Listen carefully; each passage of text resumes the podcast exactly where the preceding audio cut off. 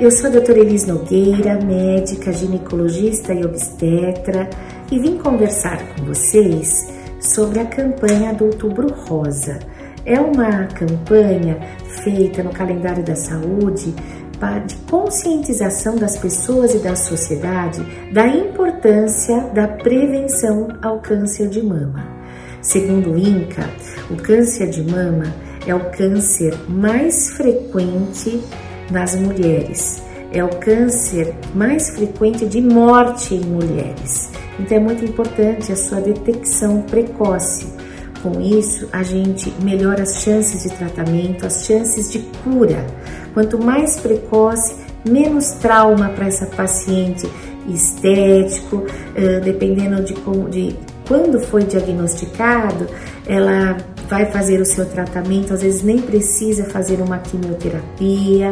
Então, a importância da detecção precoce é o objetivo dessa campanha, a fim de combater a prevenção do câncer de mama. Uh, os fatores de risco para o câncer de mama são múltiplos. A própria idade da paciente, a idade entre 40 e 70 anos é a idade mais incidente. Não quer dizer que mulheres mais jovens não vão ter câncer de mama, mas é um pouco mais difícil. A incidência maior se dá entre 40 e 70 anos. Naquelas mulheres que têm já histórico familiar, essa, esses exames devem ser começados de forma mais precoce. Né? Outro fator de risco é controle do peso, a obesidade, aumenta o risco de câncer de mama, a ingestão de bebidas alcoólicas com muita frequência, o sedentarismo. Né? São fatores que a gente consegue reverter isso com dieta saudável, hábitos de vida saudáveis, é, exercícios físicos, não fumar, porque o cigarro é fator predisponente para todos os tipos de câncer. Agora tem aqueles fatores que você não consegue mudar, por exemplo, alteração do BRCA1, são fatores genéticos do BRCA1, BRCA2.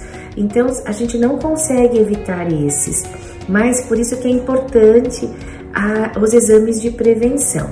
Então, desde que a mulher é, começa a menstruar, o ideal é que ela comece a conhecer o seu corpo, se autoexaminar, fazer o exame, o autoexame de palpação das suas mamas. Assim, ela consegue conhecer o seu corpo. E se ela descobrir, eh, perceber alguma alteração, ela deve imediatamente procurar o médico o seu médico de confiança. Quais essas alterações que ela pode é, perceber? A presença de nódulos ou caroços, vermelhidão na mama, coceira, dor, uh, inversão do mamilo ou afundamento de mamilo. É, geralmente ela fala, doutora, meu mamilo tá estranho, ele entrou para dentro, né? Presença de secreção mamária, de, uh, uma protuberância, Diante de dores mamárias, diante de, de alguma alteração de algum desses sintomas, ela deve imediatamente procurar o seu médico. A melhor fase para realizar o autoexame é após o período menstrual. A paciente é, vai sentir é, menos desconforto, porque no período pré-menstrual ela tem uma maior retenção de líquido, acaba dificultando para ela fazer esse exame mamário. Ao passo que após é, o período menstrual, essa mama não vai ter tanta retenção de líquido, melhora para ela, até para realização de mamografias. A mamografia, o ideal é que ela seja feita após a menstruação ela vai ter menos desconforto para a realização do exame. A mamografia ainda é um método excelente, é um método uh, de baixo custo, a gente consegue detectar lesões muito iniciais, mas ela não é para todo mundo. O ideal é que faça a mamografia após os 40 anos. Naquelas pacientes que têm um fator de risco mais aumentado, ela pode fazer é, um pouco antes, de acordo com o critério do seu médico ginecologista. Então, ela, o ideal é que ela faça o autoexame, detectando alguma alteração, ela procure seu médico. Mesmo assim, se ela não sentir nada, o ideal é que ela vá no seu ginecologista uma vez por ano para fazer é, o seu exame clínico e com certeza o seu médico vai solicitar exames de imagens complementares, né? Assim como a mamografia, a mamografia com tomossíntese, que é uma mamografia é, 3D com tomossíntese. Para aquelas pacientes que têm uma mama de difícil visualização na mamografia tradicional, elas se beneficiam muito com a, com a realização da mamografia com tomossíntese, melhora a qualidade do diagnóstico. E para as pacientes com menos de 40 anos? Além do exame clínico com o seu médico, o ideal é que ela faça também, de acordo com a necessidade, a realização de um ultrassom, tá? As mulheres também acima dos 40 anos, além da mamografia, também podem fazer a ultrassonografia. É um excelente método. Um substitui o outro? Não.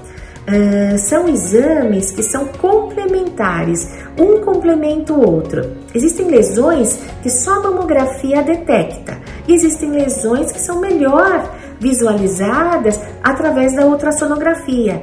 Então, um exame, a somatória dos exames melhora a qualidade do diagnóstico.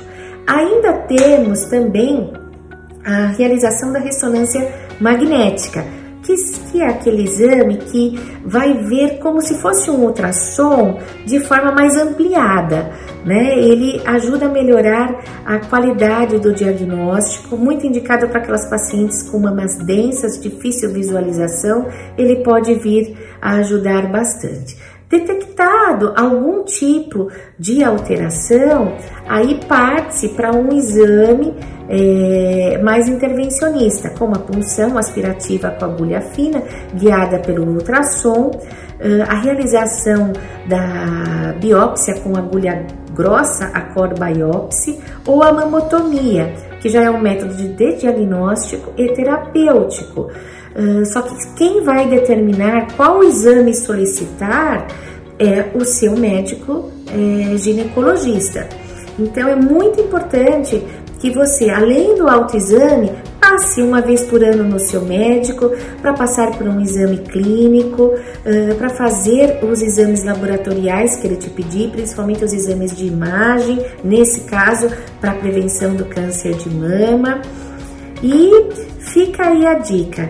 A, a nossa conclusão do nosso vídeo é que essa campanha do Outubro Rosa ela é muito importante para a prevenção do câncer de mama, para nos conscientizar da detecção precoce, porque com a detecção precoce de lesões, você consegue fazer um tratamento mais simples, sem causar danos maiores a essa paciente é, estéticos, é, emocionais e tendo o melhor sucesso de tratamento, né? Diminuindo a, o índice de mortalidade e aumentando a chance de cura.